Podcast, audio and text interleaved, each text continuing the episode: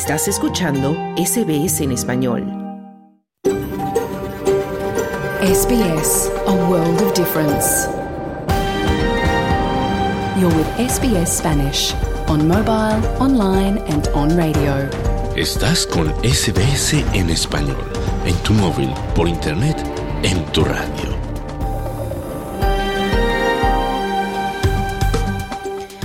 Hola, ¿qué tal? Muy buenas tardes y bienvenidos a Australia en Español, el programa en español de SBS Radio. Este martes 28 de noviembre de 2023 te saluda desde los estudios de Melbourne, las tierras tradicionales de los pueblos Brungeri, Noelia Blasco y Carlos Colina con las noticias. En SBS Spanish reconocemos la conexión continua e inquebrantable de los pueblos aborígenes y del estrecho de Torres con sus tierras. Hoy hablaremos de una nueva propuesta de ley de gobierno federal que quiere evitar que sean solo las plataformas privadas las que se ofrecen de manera preferente en televisiones y otros aparatos, obligándolos también a incorporar otras plataformas nacionales gratuitas. Les contaremos la aventura de la única migración australiana registrada en la historia. A finales del siglo XIX, dos centenares de australianos viajaron a Paraguay para fundar la comunidad Nueva Australia. En un hito histórico, América Latina y Caribe tendrán por primera vez un espacio exclusivo en la Cumbre del Clima de Naciones Unidas en Dubái y traeremos toda la información deportiva del día. Todo esto hasta las 2 de la tarde. Pero primero vamos al boletín de noticias con Carlos Colina.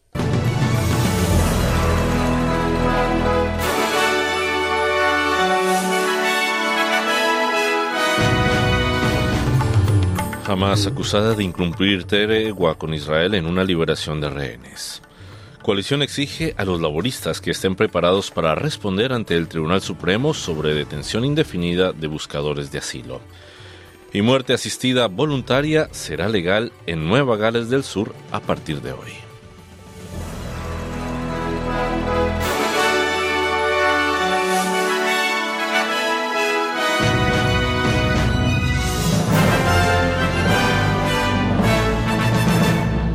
La familia de una rehén liberada del cautiverio de Hamas afirma que su amada de 13 años fue separada de su madre antes de ser devuelta a casa. El tío de Ila Rotem Soshani afirma que Ila fue separada de su madre, Raya Soshani, dos días antes de ser liberada. Yair Rotem afirma que su madre fue retenida como uno de los 184 rehenes que Hamas sigue reteniendo en Gaza. Dice que el acto es una violación al acuerdo a tregua que especifica que los rehenes que son niños serían liberados con sus madres. It's really inhuman to do something like this. The deal specifically said you should release um, kids, children. Creo que es realmente inhumano hacer algo así. El acuerdo decía específicamente que había que liberar a los niños junto con sus padres o madres, y en este caso fue una verdadera violación del acuerdo por parte de Hamas y simplemente cínico, creo. Quiero decir, ¿por qué hacer algo así? Estaba claro que estaban retenidos juntos. Las autoridades han emprendido la búsqueda de una persona liberada de una detención indefinida por motivos de inmigración tras negarse a llevar un rastreador electrónico. En virtud de un acuerdo alcanzado con la coalición, el gobierno introdujo la vigilancia obligatoria de los detenidos liberados pero cinco de las 141 personas se han negado a llevar tobilleras. La Policía Federal Australiana se ha negado a hacer comentarios, pero se entiende que están buscando al menos a una persona. El ministro de Servicios Gubernamentales, Bill Shorten, ha declarado al Canal 9 que el gobierno confía en que la situación se resuelva pronto. No, I've got no uh, doubt that the uh, federal police will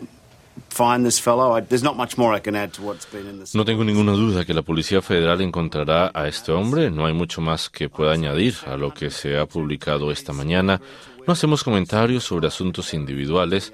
Según tengo entendido, 132 detenidos aceptaron llevar brazaletes, 5 no. Fueron remitidos a la AFP.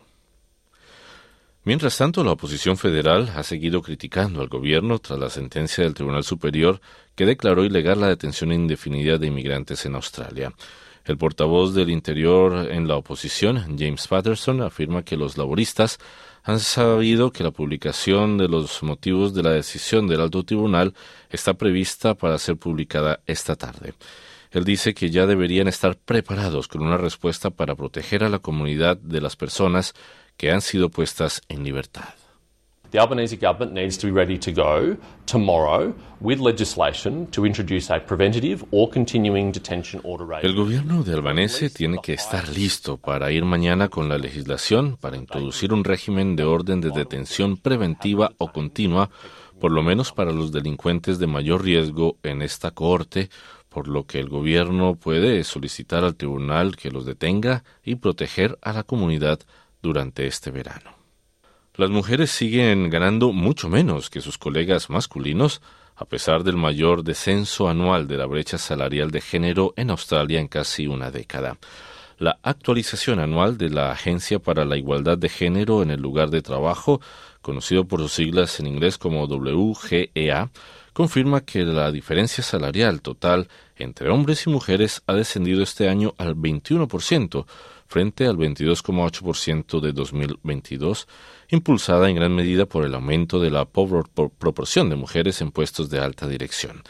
La directora general de la agencia, Mary Woodridge, afirma que sigue habiendo aproximadamente un 50% más de mujeres que de hombres en tramos salariales más bajos y el doble de hombres que de mujeres en los más altos. Afirma que Australia no puede dar por sentado que la tendencia se mantendrá y ha pedido que se tomen más medidas para reducir más la brecha. El gobierno de Albanese ha dado a conocer el mandato de una investigación sobre el corte nacional de Optus de este mes. Según un comunicado de la ministra de Comunicaciones, Michelle Rowland, la investigación estará dirigida por Richard Bean, ex vicepresidente de la Autoridad Australiana de Comunicaciones y Medios de Comunicación. El objetivo es analizar qué pueden aprender el gobierno, la industria y la comunidad de esta interrupción. Según Bean, la investigación se centrará específicamente en las llamadas de emergencia ante la preocupación de que los australianos no pudieran llamar a la línea triple cero durante la crisis. También se examinará el papel del gobierno en la gestión y la respuesta a las interrupciones del servicio nacional. Una nueva encuesta vuelve a cuestionar el modelo propuesto en el fallido referéndum para la voz a los indígenas en el Parlamento. Una encuesta de seguimiento de la Universidad Nacional de Australia, realizada a 4.200 votantes, ha revelado que tres de cada cuatro votantes del no creen que los indígenas merecen tener voz en las políticas y decisiones políticas clave. Nicholas Beadle, coautor del estudio, afirma que este resultado plantea serias dudas sobre por qué más del 60% de los votantes y todos los estados y territorios excepto el territorio de la capital australiana rechazaron categóricamente la voz. Según Beadle, las conclusiones del estudio sugieren que el problema no es tanto la premisa del reconocimiento como el modelo presentado, entre otros factores clave. Australia Post ha revelado que más de 50 trabajadores postales son víctimas cada semana de incidentes relacionados con perros. El servicio postal afirma que se ha producido un aumento de los ataques, especialmente en Queensland y Nueva Gales del Sur, con una media de 7,5 incidentes diarios desde julio de este año. El director general de seguridad de Australia Post, Rod Mould, afirma que los propietarios de perros deben tomar medidas para proteger a sus carteros cuando se acerca la época de mayor actividad del año.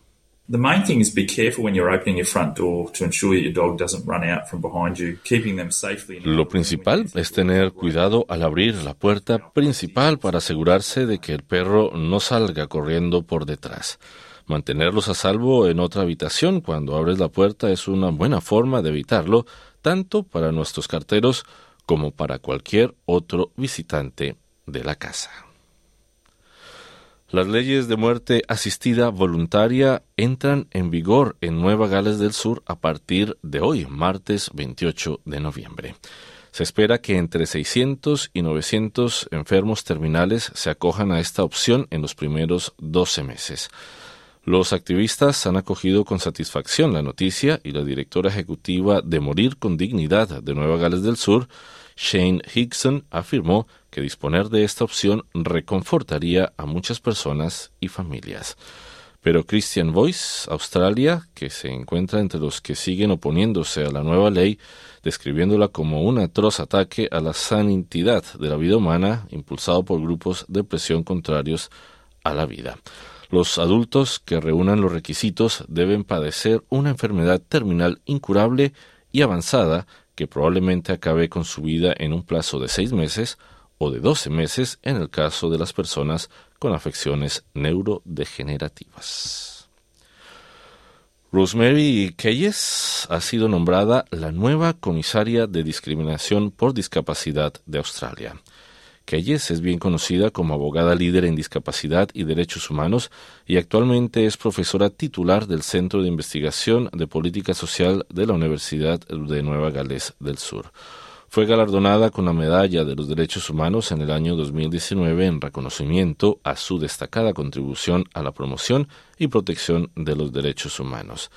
La presidenta de la Comisión Australiana de Derechos Humanos, Rosalind Croucher, ha acogido con satisfacción el nombramiento, afirmando en un comunicado que no hay mejor persona para trazar el rumbo del futuro de los derechos de las personas con discapacidad en Australia tras la Comisión Real sobre Violencia, Abuso, Negligencia y Explotación de Personas con Discapacidad.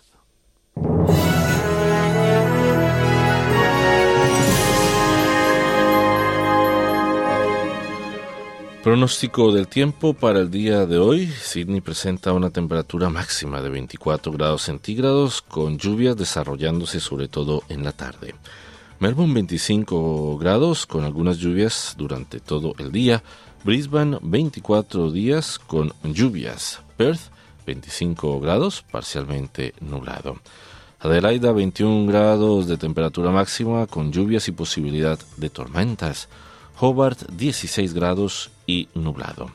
Canberra 20 grados de máxima con lluvia y posibilidad de tormentas. Y Darwin 34 grados con posibilidad de lluvias y tormentas. Hasta aquí el boletín de noticias en SBS Audio. Quédate en sintonía de Australia en español. Muy buenas tardes.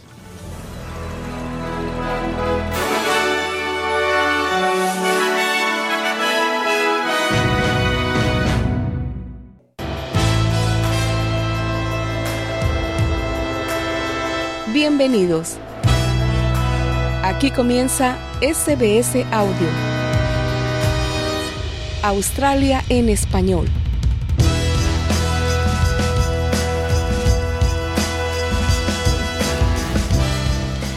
¿Qué tal? Muy buenas tardes y bienvenidos al programa de hoy. Mi nombre es Noelia Blasco. Este martes 28 de noviembre de 2023 hablaremos en el programa de una nueva propuesta de ley del Gobierno federal que quiere evitar que sean solo las plataformas privadas las que se ofrezcan de manera preferente en televisiones y otros aparatos. Les contaremos la aventura de la única migración australiana registrada en la historia. A finales del siglo XIX, dos centenares de australianos viajaron hasta Paraguay para fundar la comunidad Nueva Australia. En un hito histórico, América Latina y el Caribe tendrá por primera vez un espacio exclusivo en la cumbre del clima de Naciones Unidas en Dubái. Y además te traeremos todos los deportes del momento. Todo esto hasta las 2 de la tarde. Comenzamos.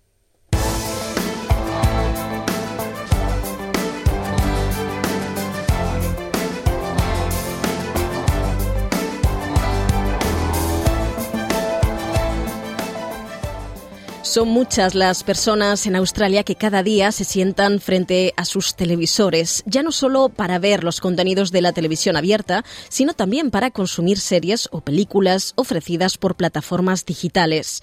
Los nuevos televisores inteligentes o smart TVs conectados a Internet ofrecen preferentemente contenidos de plataformas privadas que están preinstaladas en estos aparatos, tales como Netflix, Hulu o Apple TV, entre otras, incluso algunas Algunas marcas de televisiones incorporan botones en los controles remotos que llevan directamente a los contenidos de estas plataformas. Una nueva propuesta de ley del Gobierno federal quiere evitar que sean solo las plataformas privadas las que se ofrecen de forma preferente en estos aparatos, obligándolos también a incorporar y destacar otras plataformas nacionales gratuitas como ABC iView, SBS On Demand, Templay, entre otras. El Gobierno dice que con las nuevas leyes buscar equilibrar la oferta, potenciar la industria nacional y adaptarse a las nuevas maneras de consumir contenido digital, mientras que sus detractores lo acusan de querer intervenir y controlar las preferencias de las audiencias. Para hablar de este tema, nuestro compañero Claudio Vázquez entrevistó a Óscar Cárdenas, director de cine y doctor en cinematografía de la Universidad de Queensland, quien comienza dando su opinión sobre la propuesta del gobierno. Gracias por la entrevista. A mí me parece una propuesta interesante, me parece que hay argumentos para ponerla sobre la mesa, puesto que las plataformas pagadas como Netflix y otras ya vienen preinstaladas en estos aparatos inteligentes, una Smart TV o incluso en el control remoto, viene el botón directo. Y esto, claro, va en desmedro de plataformas abiertas, públicas, que son financiadas finalmente por los impuestos de todos los australianos. Entonces, uno, uno se pregunta, claro, y es la pregunta que se hace el gobierno precisamente, ¿cómo recuperamos ese dinero que se invierte, que todos los contribuyentes invierten en producciones de muy buena calidad también, que son gratuitas finalmente? Y cómo se enfrenta esto frente a una competencia que quizás eh, uno podría decir es un poco desleal, puesto que las plataformas de pago hacen convenios con las marcas de televisores y logran imponer precisamente esta idea de que ya venga preinstalado esto. Y el gobierno obviamente tiene toda la razón también de decir, bueno, si ellos pueden hacer esto, ¿por qué nosotros no podríamos hacerlo también, siendo que estamos ofreciendo un producto que es gratuito? Y Oscar, bueno, la discusión que es bastante interesante y candente tiene obviamente diferentes matices y posiciones. Los que defienden no que el gobierno no intervenga en la digamos la oferta de plataformas en las televisiones, los Smart TV, dicen que claro, que dejemos al público que decida lo que quiere ver y no permitamos que el gobierno intervenga y dictamine, ¿no? lo que miran las audiencias, mientras tal como explicábamos, el gobierno dice, pero la cancha no es pareja porque por ejemplo, estas plataformas, tal como tú explicabas, ya vienen preinstaladas. ¿Crees tú que estas maneras que el gobierno está buscando, ¿no? También de hacer más presente, de, de ponerlo ahí preferentemente, ¿no? Otras plataformas gratuitas que también se preocupan y producen más contenidos locales, ¿puede ayudar también a la industria local australiana de cine y de televisión? A ver, es un poco deshonesto de parte de las grandes empresas como Netflix o Hulu, por ejemplo, que ofrecen suscripciones acusar al gobierno de decir, por ejemplo, que esto no se debería hacer, que, es injusto para ellos, que, esto debería ser una competencia más o menos libre, sin regulación. Pero lo cierto es que ellos lo que están tratando de buscar es precisamente una cantidad de suscriptores para recibir una cantidad de dinero y en cambio el gobierno lo que está haciendo básicamente cuando el gobierno financia obras cinematográficas o series de televisión ese financiamiento no tiene fines de lucro en el fondo, porque lo que lo que está haciendo el gobierno es invertir en ese en ese tipo de obras y ese tipo de obras finalmente se exhibe abiertamente en televisión pública o a través de este tipo de plataformas. Por lo tanto, ese dinero no viene de vuelta, sino que ese dinero va de regreso generalmente a los que realizan la película, a todos los que han participado, desde el director hacia abajo. Entonces, la pregunta es, claro, ¿El gobierno debería hacer esto? Por supuesto que tiene razón, puesto que esa inversión finalmente, que es de parte de todos los contribuyentes australianos, viene de vuelta hacia las personas que trabajan en la industria. Diferente es una empresa como Netflix que invierte en una película, ofrece los sueldos que tiene que ofrecer, pero luego todas las ganancias van hacia la empresa. Por eso mismo también si tú recuerdas, hubo una gran eh, huelga en Estados Unidos de los sindicatos de guionistas y actores por el mismo tema. ¿Por qué? Porque las plataformas son de prepago en el fondo, son plataformas privadas versus una televisión pública, como te digo nuevamente, financiada por los contribuyentes que son los que financian este tipo de obras. Por lo tanto, el rayado de cancha es desigual porque los intereses son muy distintos. Y en ese sentido el gobierno tiene razón de decir, bueno, queremos poner nuestras plataformas en igualdad de condiciones. Y en igualdad de condiciones significa simplemente de que cuando la persona prenda el televisor aparezcan las clásicas Netflix, pero al lado también aparezca SBS On Demand, ABC iView, etcétera, etcétera, etcétera. Básicamente es eso. Y Oscar, una de las críticas también que se hace a esta propuesta es la posibilidad de que, que, el gobierno, cualquiera sea, imponga una ideología también a partir del apoyo a ciertos contenidos, a ciertas historias, no como ha sucedido seguramente en el pasado en algunos países, pero también hay experiencias, digamos, positivas en el cine, por ejemplo. Lo hemos conversado nosotros, el caso sueco, ¿no? En donde el, el gobierno sueco impulsó la industria del cine y sabemos que el, el cine sueco, por ejemplo, creció muchísimo hay otras experiencias también en Europa donde se da mucho apoyo a la industria local, pero como decía anteriormente también existe ese temor, ¿no? De que se prohíban ciertos contenidos o se potencien ciertos contenidos ideológicos o políticos, ¿no? Que convengan al gobierno de turno. ¿Te parece que esto es pertinente, esta discusión? Es absolutamente no pertinente, la verdad, un poco absurda, puesto que si uno indaga un poco la historia de este sistema, que viene heredado de, básicamente del continente europeo, incluso la experiencia eh, británica con BBC, lo que ofrecen generalmente el gobierno cuando financia proyectos, estos proyectos no son financiados a dedo, que alguien diga ese proyecto sí y este proyecto no. Generalmente hay una comisión evaluadora que es bastante diversa, que tiene unos criterios bastante estrictos, que no responden a temas ideológicos. De hecho, los criterios de selección para financiar películas o series se han mantenido en el tiempo en, distintos gobiernos. Son los mismos. Entonces, por ese lado ya podríamos descartar el tema ideológico, podríamos descartar también el tema de la elección a dedo, que tiene que ver con que un gobierno de turno prefiere ciertas obras y otras no. Y lo otro es cuando el, el gobierno financia obras, por ejemplo, como en Europa, que lo que sucede, lo que, lo que trata de preservar para que la industria crezca en el fondo son los que eh, en Europa llaman a veces cuotas de pantalla, que en el fondo son con respecto al cine, el cine de salas, ellos reservan una cantidad de porcentajes de salas para que se exhiba cine de ese país, del cine nacional, y el resto para películas extranjeras.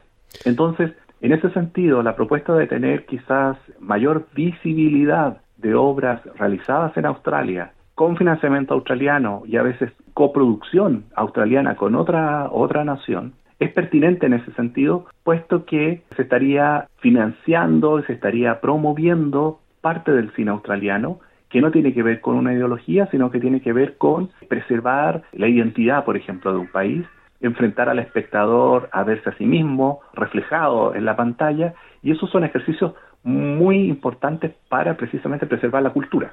Y Oscar, también otra de las críticas que se hacen ¿no? a la propuesta del gobierno es que al apoyar, digamos, estas plataformas gratuitas nacionales, las que ya hemos mencionado, se sacrifica la calidad también de los contenidos que se ofrecen. Es decir, que Netflix, Hulu o eh, Apple TV tienen mejores contenidos que las plataformas, o mejores ofertas, ¿no? De, de, películas y series que las plataformas gratuitas, ¿no? Australianas. ¿Tú crees que eso es así? ¿Tú crees que las plataformas nacionales tienen un contenido de calidad que puede competir con las grandes plataformas privadas?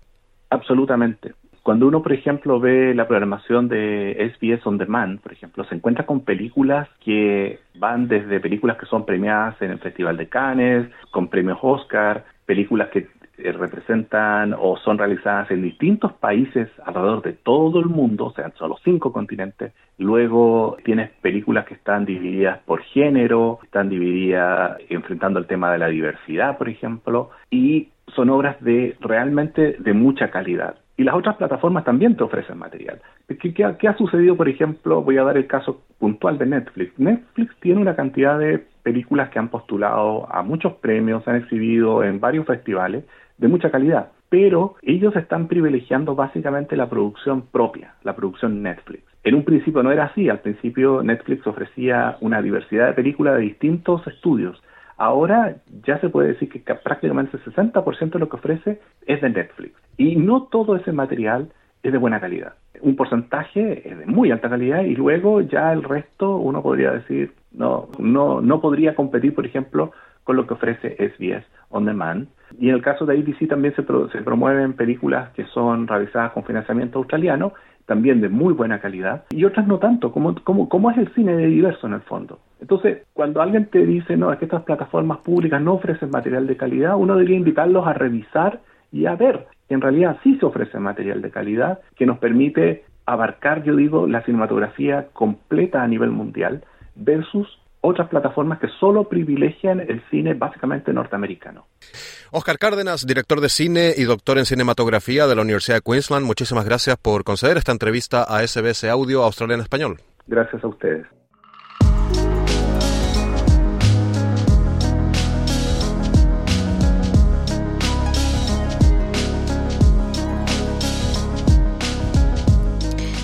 Hoy les hablamos de la aventura de la única migración australiana registrada en la historia. A finales del siglo XIX, en 1893, dos centenares de australianos socialistas y anarquistas, seguidores de la utopía del paraíso socialista, cruzaron el mundo hasta Paraguay. Allí fundaron una comunidad llamada Nueva Australia, una sociedad igualitaria donde no hubiera explotación y con una moneda de cambio. En 1870 la guerra había dejado una profunda despoblación masculina y la ley de migración de la época en Paraguay ofreció ventajas contractivas a los colonos que quisieran repoblar el país. El grupo pasó años de calamidades bajo unas condiciones duras. Algunos tildaron la aventura de fracaso, sin embargo, tuvo derivaciones humanas tan profundas como la vida de León Cadogan, el padre de la antropología paraguaya y revalorizador de la cultura guaraní. Hemos conversado con la periodista paraguaya Raquel Rojas, investigadora de esta aventura sorprendente.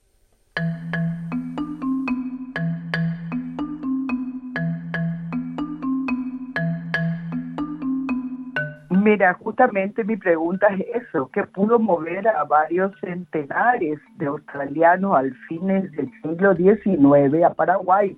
A la única migración australiana en su historia a miles de kilómetros alejados de su territorio originario, cruzando mares, territorios ignotos y selváticos.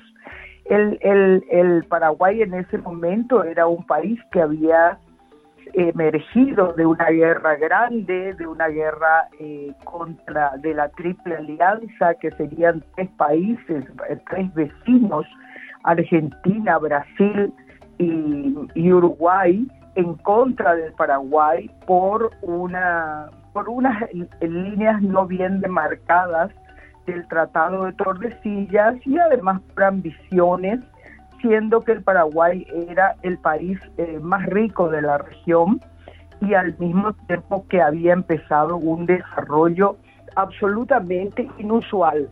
Entonces eso produce eh, las ambiciones de sus poderosos vecinos y que se plantea una guerra que deja diezmada a la población paraguaya hacia el año 1870.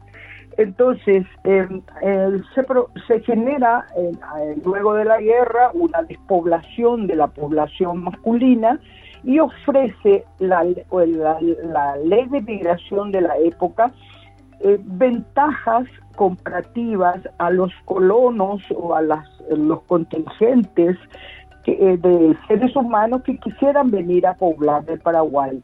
Y en ese, en ese contexto de la ley de migración es que más de dos centenares de anarquistas y socialistas australianos, seguidores de la utopía humanista del paraíso socialista, era un era una, una ideología, una idea de socialismo utópico dirigida por el periodista William Lane, que fundan, o sea, que se proponen fundar una nueva Australia en 1893. Envían em, notas al presidente del Paraguay, Juan Gualberto González, y este le promete unas 125 mil hectáreas a ser colonizadas en el monte de Caguazú y Caazapá en Paraguay.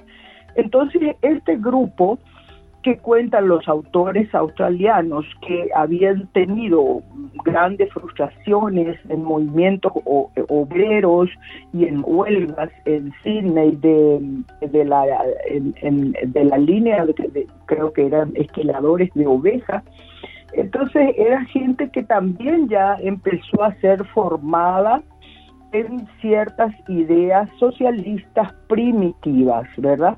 No estamos hablando de que esta, esta, esta utopía se, se pretende eh, arraigar antes de, la, la, creación o dentro del ámbito del socialismo marxista que recién se realiza en 1917 con la Revolución Rusa. Pero este es eh, prácticamente incipiente, idealista, romántico de 1893. Bueno, em, allí ellos asumen, toman la idea de que van a ir a fundar la nueva Australia, que va a ser una sociedad igualitaria, donde no exista la explotación del hombre por el hombre, donde pueda eh, ya existir un equilibrio entre el trabajo manual y el trabajo intelectual, donde una moneda sea una moneda de cambio y no solamente de, de, puro, de puro trabajo. Eh, en fin, tienen ideas y al mismo tiempo muy eh, generales, digamos, ¿verdad? E, eso les lleva a eh, ir reclutándose entre ellos y em, alquilar o comprar el, no, que creo que fue eh, pasajes para el Royal Touch, que es un que es un barco que les traería hasta eh, el Río de la Plata, que es a, Montevideo, y desde ahí, en un pequeño barco más pequeño, llegarían a Asunción. Eh, dice em, León Cadogan, el, la persona que yo rescato de esta migración, hijo de esta migración, en un artículo em, que lo hace un ah, periodista y escritor que se llama Gavin Sutter, que es eh, bastante, creo que bastante conocido acá en Australia, Dice que destaca con admirable crudeza la magnitud de la empresa que iban a emprender aquellos millares, eh, medio millar de australianos abocados a la utopía socialista. Con palabras de Sutter, leemos que, ilusionados con la idea de que la vida entre los naranjales del Paraguay y sus bosques de yerba mate brindarían ventajas inexistentes en Australia, dice Sutter, se ha iniciado una de las aventuras más descabelladas desde que Ponce de León emprendiera la búsqueda de la juventud eterna a Galaor, la del Santo Grial. Eh, pero si Lane logra realizar este ideal, podrá fundar un pueblo singular, un peculiar people, comparable a los Ironsides de Cromwell y al igual que ellos capaces de realizar grandes proezas. El perfil eran obreros, eran, eh, eran varios de ellos sindicalistas.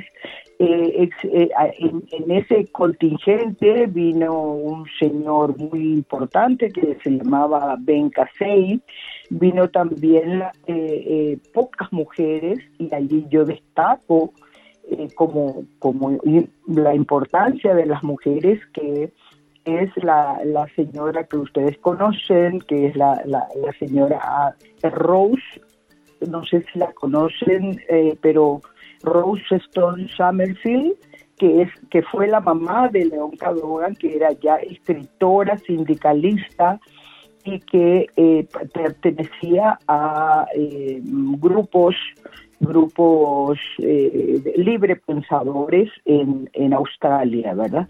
Y también la, la, entre, entre varias de ellas está la, la señora eh, Mary Gilmore. Ella era periodista y poetisa socialista que vivió, bueno, que se embarcó también en el Royal Take y eh, luego fue, tuvo, ustedes saben bien, la condecoración de la reina de Inglaterra por su labor en la base de los derechos de la mujer cuando regresó de Paraguay. Y, y así la mayoría de ellas el perfil era ya de obreros que tenían una calificación tanto intelectual como eh, manual eh, diferente a lo que necesitaba una colonia eh, de base, que es la de agricultores capaces de echar los montes y labrar la tierra, porque estamos hablando que las, las tierras que le ofreció el gobierno eran tierras de, de bosques vírgenes. Entonces era, fue, eh, eh, era muy, muy duro para ellos poder eh, asumir lo que significó esa migración, teniendo en cuenta que iban personas que eran más bien obreros y artesanos y en un panorama que se encontró que era muy difícil para ellos, muy desalentador eh, en el sentido de que no tenían servicios sociales en que eh, sostenerse.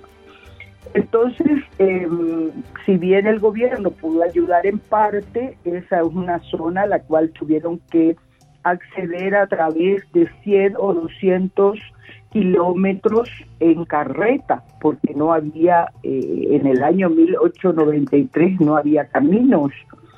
Y bueno, allí lo que decimos es que hubo también una disciplina muy fuerte que estableció William Lane de que no se relacionaran, no hicieran lo que se llama el cruce de eh, blanco con la población indígena, criolla o mestiza, entonces la, la, había pocas mujeres y esa, esa regla no la acataron los, los colonos y tampoco que se tomara alcohol. Entonces todo eso hizo que, y, y la poca organización en el sentido político de, eh, de, la migración, era más bien entusiasta, eh, hizo que esa, esa migración no pudiera eh, prender en cuanto a la disciplina que se, se requería, ¿verdad? Instituyeron, por ejemplo, eh, cooperativas comunales, instituyeron unos vales como moneda eh, propia de la colonia, pero que no servía para los vecinos ni para el trueque. Y en ese territorio selvático, con grandes extensiones inexplotadas y nada de servicios, había que hacer un claro la selva machete y asada. Los animales salvajes, los mosquitos y la malaria harían el resto. Para desencantar por falta de idoneidad para lidiar en el nuevo territorio a los nuevos visitantes. Bueno, el panorama fue desalentador y entonces en 1897 ya habían solicitado la división de la propiedad colectiva de la tierra para parcelar y venderla al mejor postor y conseguir de vuelta el dinero para el regreso a Australia. ¿Cuánto tiempo pasó Raquel desde la llegada de los colonos hasta, hasta tomar esta, esta decisión de, de regresar? Mire, en 1893 a 1899. Eh, ya se retiró William Lane, abandona a sus fieles y su utopía para irse a Nueva Zelanda y convertirse en todo lo contrario de sus ideologías iniciales. Hablamos de pocos eh, años, por lo que veo. Pero no todos se fueron. Quedaron unas 100 familias en Paraguay y otras fueron a Argentina. Y de esas 100 familias que quedaron en Paraguay, en este momento hay apellidos ilustres de personas que han hecho una vida cultural muy importante en Paraguay. Algunos de ellos han sido intendentes, son intendentes municipales, otros son arquitectos famosos hay un gran, eh, un gran historietista que es Robin Wood, que es de nivel internacional. Él es un, eh, el, autor de obras como D'Artagnan, El Colto Maltés, un, escritor historietista de, fama mundial y entre ellos la persona de la cual yo me ocupo, que es León Cadogan que León Cadogan es el hijo de Rose Stone Summerfield y Jack, eh, Jack John Cadogan, quienes eh, quedaron en Paraguay en primer lugar eh, porque se habían em, escindido de, muy pronto de la idea y habían, habían estado en desacuerdo con William Lane con el periodista este líder de ese movimiento, entonces ellos se integraron más a la comunidad paraguaya. Y luego cuando Rose Stone, que es una eh, feminista, poeta, eh, socialista, quería regresar a Australia, su casa se quema y con ella sus bienes. Y entonces tuvieron ese percance económico, ya no pudieron encontrar dinero para, para volver a Australia y entonces se quedaron en Paraguay. Y esa familia empezó a buscar trabajo y formas de sobrevivencia en Paraguay. Y en eso, eh, digamos, León Cadogan, que es el hombre al cual me ocupo, del que me ocupo, es que él empieza a destacarse como un incipiente etnógrafo, etnólogo, se acerca a las comunidades guaraníes, él empieza a eh, compilar mitos, leyendas y em, cultura material indígena guaraní y a conectarse con el mundo científico de la época y se convierte en uno de ellos, lo invitan a lo que se llama el asiento de los fogones y allí le van contando toda la sabiduría de el libro sagrado de los guaraníes, que es el libro en el cual se consigna toda la todo el, la cosmovisión indígena acerca de la creación. Tanto es su, su inserción en la cultura guaraní que le dan un nombre, un nombre que se llama Tupac Cusubibibe. ¿Cómo llegaron las comunidades indígenas a acoger a, a Cadogan, teniendo en cuenta que eh, físicamente era bien distinto. Eh, no sé si ah, hablaría la lengua, si no, si la aprendió con el paso de los años. Mira, eh, justamente es una muy buena pregunta porque Cadogan era, tenía toda la, fisonomía de un australiano, era alto, flaco, le decíamos el Quijote desgarbado. Él se puso a eh, defender los derechos de los pueblos indígenas. Estamos hablando en situaciones en que ser un indígena o matar un indígena no era delito, porque eh, ser indígena era prácticamente menos valioso que una vaca, ¿verdad? Pues Raquel Rojas, periodista e investigadora, ha sido un placer poder eh, conversar contigo sobre este tema tan apasionante y tan desconocido a su vez. Gracias por estar con nosotros. Muchas gracias a ti.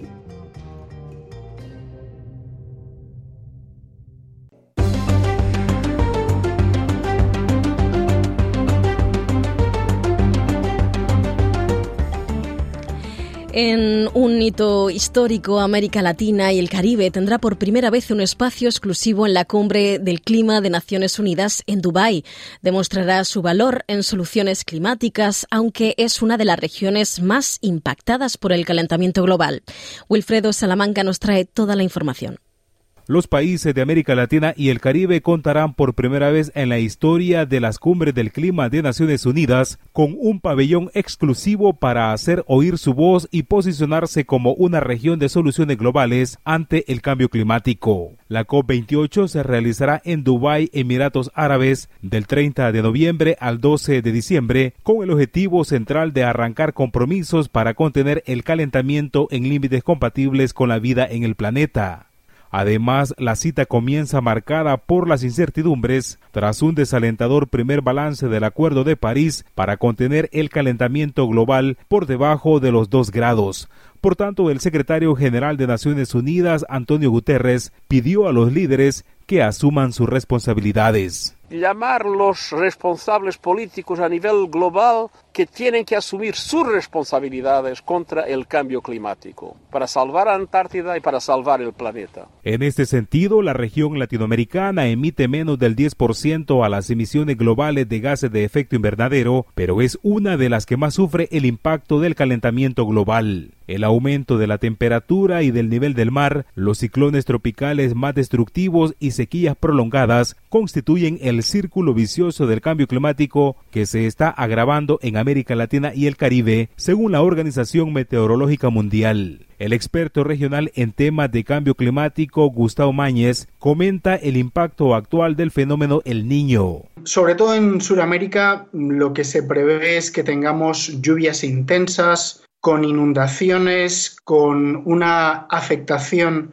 en la agricultura en países como por ejemplo México veríamos en, la parte pacífica pues una mayor propensión a huracanes y eh, pues en países como en Brasil, sobre todo en la zona del nordeste brasileño, un aumento del calor, pues un aumento también de la sequía, ¿no? Con pues el, potencial impacto en la, en la pérdida ¿no? de rendimiento agrícola, pero también un aumento de, de las temporadas de los fuegos. Por su parte, los ministros del Medio Ambiente de América Latina y el Caribe afinaron en Panamá con escaso margen de tiempo una propuesta común para llevar a la conferencia COP28 sobre cambio climático que comenzará en Dubái en pocas horas. La ministra de Medio Ambiente de Colombia, Susana Muhammad, comentó sobre la posición de los 33 países de la región latinoamericana. América Latina es uno de los continentes más vulnerables. Sus poblaciones son especialmente vulnerables al cambio climático.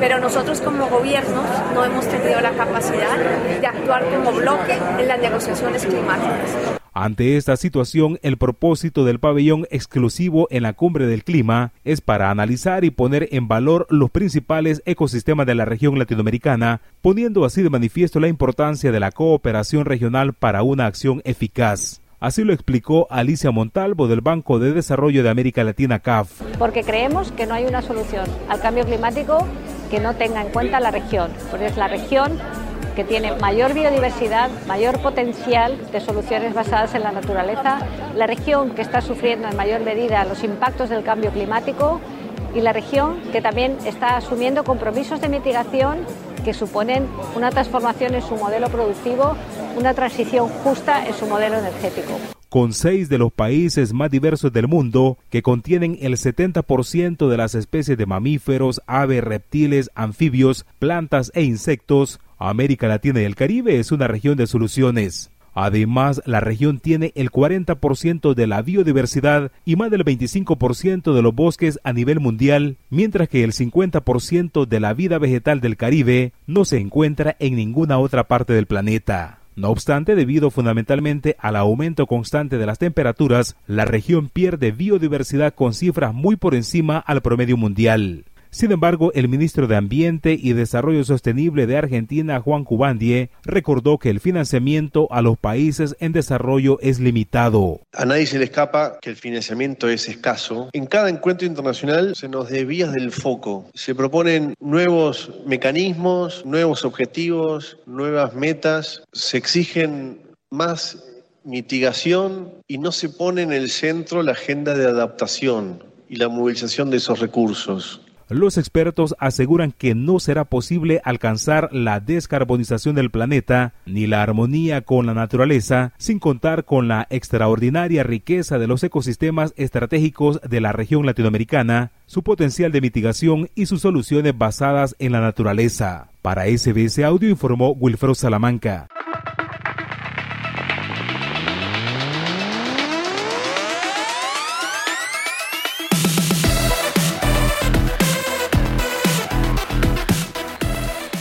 Y vamos ya con el apartado de deportes. Esta vez es Carlos Colinal que nos trae toda la información. Carlos, hola de nuevo. Hola, Noelia, ¿cómo estás? Bueno, comenzamos hablando por una mala noticia para el entrenador australiano de fútbol Patrick Kisnorbo. Cuéntanos. Claro que sí, el australiano ha sido destituido como entrenador del club de fútbol francés Troyes. El técnico nacido en Melbourne fue nombrado por el City Football Group el 23 de noviembre del año pasado cuando Troyes descendió de la primera división francesa a la segunda pero Crisnovo solo ganó tres de los 40 partidos que disputó frente del Esperance Sportif Troyes, conocido como Troyes. Crisnovo había sido el primer, de hecho, australiano en ser nombrado entrenador de un club de las cinco primeras ligas europeas. Y continuamos hablando de fútbol porque tras firmar el mejor inicio de su historia, el Girona perdió sus primeros puntos en dos meses al no pasar del empate a un gol en casa contra el Athletic de Bilbao en el cierre de la decimocuarta jornada de la liga y cede el liderato ahora al Real Madrid. El modesto club catalán, que sumaba cinco partidos consecutivos con victoria, tiene los mismos puntos que el Real Madrid, 35 unidades. Eh, cuando el Real Madrid, acordemos, el domingo había vencido 3 a 0 en Cádiz, aunque pierde el liderato por tener peor diferencia de goles.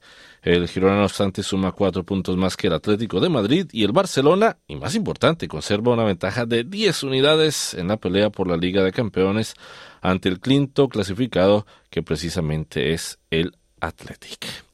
Y nos vamos con noticias de fútbol de la MLS porque el argentino Luciano Acosta, media punta del Cincinnati, fue reconocido con el premio al jugador más valioso de la MLS en la temporada del aterrizaje del astro Lionel Messi en la Liga Norteamericana. El capitán albiceleste, el mayor fichaje de la historia de la MLS, no estaba entre los finalistas al galardón al disputar solo seis juegos en la liga desde su llegada en julio al Inter de Miami. El jugador del Atlas de México de 29 años recibió 60,37% del total de votos emitidos por jugadores de la liga clubes y un panel de medios de comunicación. Denis Bowanga, delantero gabonés de Los Ángeles FC, obtuvo el 14,97% y otro argentino, el joven Thiago Almada del Atlanta United y campeón mundial con albiceleste en Qatar 2022, fue tercero con el 6,46%. Y ahora nos vamos al fútbol femenino porque debido a unas molestias en su rodilla izquierda en la que fue operada por rotura de ligamentos el año pasado, la estrella del Barcelona, Alexia Putellas, abandonó la concentración de la selección española, según informó el Club Azulgrana y la Federación de Fútbol Español. España debe jugar el viernes y lunes de la próxima semana contra Italia y Suecia, respectivamente, en la Liga de Naciones torneo clasificatorio para los Juegos de París 2024, una cita que la selección española femenina, que ganó el Mundial en septiembre, nunca ha disputado. Y una noticia también mala para la capitana de las Matildas, Sam Kerr, que ha quedado descartada para los partidos contra Canadá, amistosos, campeona olímpica debido a una lesión en el pie. La centrocampista Sarah Hunter ocupará el lugar de delantera mientras Kerr permanece en Londres para recibir tratamiento. Y cierro hablando de deporte motor, Noelia, porque la escudería RNF de equipo satélite de Aprilia esta temporada con MotoGP ha sido excluida de la parrilla para la temporada 2024, según anunciaron los organizadores del campeonato. El sábado el equipo RNF había desmentido los rumores sobre dificultades financieras y de una posible retirada del campeonato y el lunes había anunciado, de hecho, un nuevo patrocinador. Pero la decisión parece definitiva porque el comunicado se anuncia que el comité de selección de MotoGP va a estudiar las candidaturas para elegir un nuevo equipo independiente. Entonces se quedarían potencialmente sin puesto en MotoGP el portugués Miguel Oliveira, actualmente lesionado, y el español Raúl Fernández, que los ensayos del final de temporada había mostrado su calidad como corredor de motos. Bueno, pues lo dejamos aquí. Gracias, Carlos, por la información. Claro que sí. Pues nosotros ya nos preparamos para despedirnos. La próxima cita en español mañana a partir de la una de la tarde. Dale un like, comparte, comenta. Sigue a SBS Spanish en Facebook.